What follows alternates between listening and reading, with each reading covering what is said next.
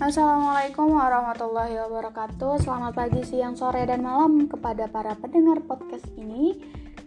Nama saya Rumaisa, NIM 23334 uh, Asal dari Universitas Pendidikan Indonesia, jurusan Ilmu Ekonomi dan Keuangan Islam. Uh, Podcast ini saya, saya buat untuk memenuhi tugas mata kuliah dari Ekonomi Makro Islam dan sebagai uh, membagikan wawasan dan ilmu kepada pendengar podcast ini.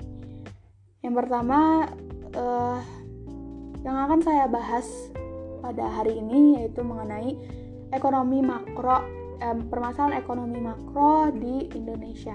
Apa sih uh, permasalahan yang paling besar? Nah, di hari ini saya akan menjelaskan satu dari sekian banyak masalah ekonomi makro yang ada di Indonesia yaitu mengenai pengangguran.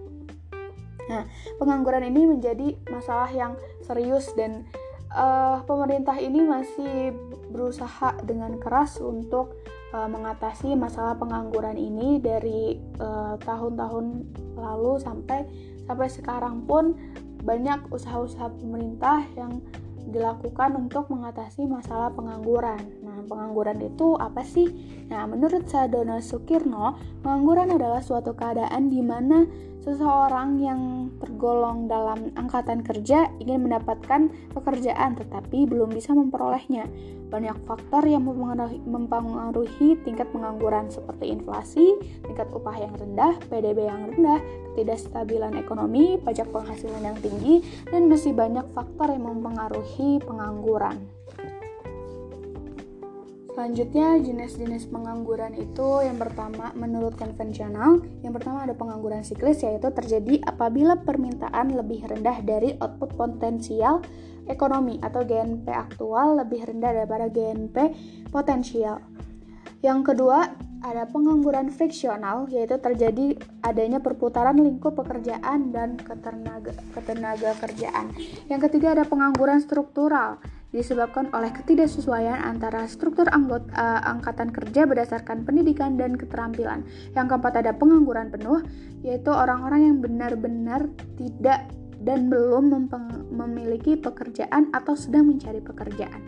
Yang kelima ada setengah pengangguran yaitu orang yang bekerja akan tetapi tenaganya tidak proporsional dengan pekerjaan yang seharusnya dia kerjakan. Yang keenam ada pengangguran sukarela. Nah, orang-orang yang menjadi pengangguran sukarela ini tidak mau bekerja karena yang pertama tidak bersedia ditempatkan, yang kedua ada alasan pendidikan tinggi, yang ketiga itu mau bekerja tapi tidak sesuai dengan pendidikan dan keahliannya. Sedangkan menurut Islam, pengangguran itu dibagi menjadi dua, yaitu pengangguran jabariyah dan pengangguran khiyariyah.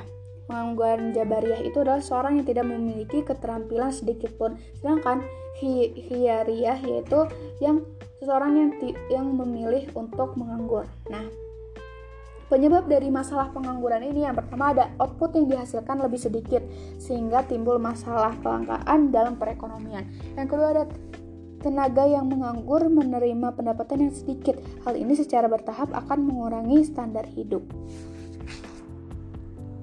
Selama lima tahun terakhir tidak ada perubahan signifikan dengan jumlah pengangguran. Akan tetapi tahun 2020 menjadi tahun dengan jumlah pengangguran tertinggi, yaitu 7,07 persen.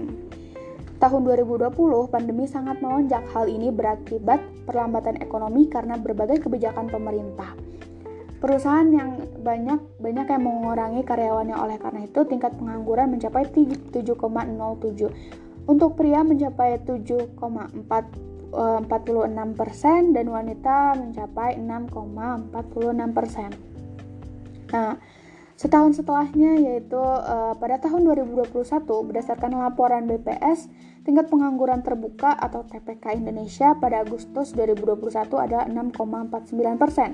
Komposisi TPK pada Agustus 2021 mengalami penurunan sebanyak 0,58 persen dari Agustus 2020.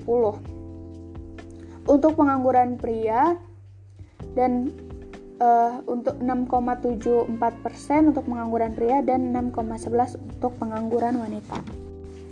Pemerintah sudah melakukan berbagai upaya seperti menciptakan lapangan pekerja seluas-luasnya, meningkatkan kualitas tenaga kerja, mengadakan proyek magang bagi calon tenaga kerja, meningkatkan kesejahteraan tenaga kerja, dan masih banyak yang lainnya.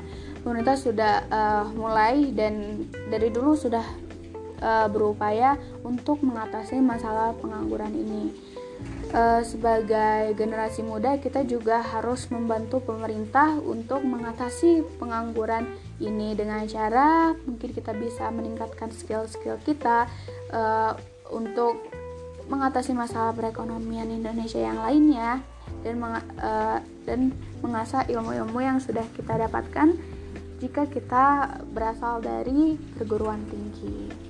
Uh, cukup pematerian saya hari ini di podcast kali ini mengenai masalah pengangguran eko, eh, masalah satu ekonomi masalah ekonomi makro di Indonesia. Kurang lebihnya mohon maaf. Wassalamualaikum warahmatullahi wabarakatuh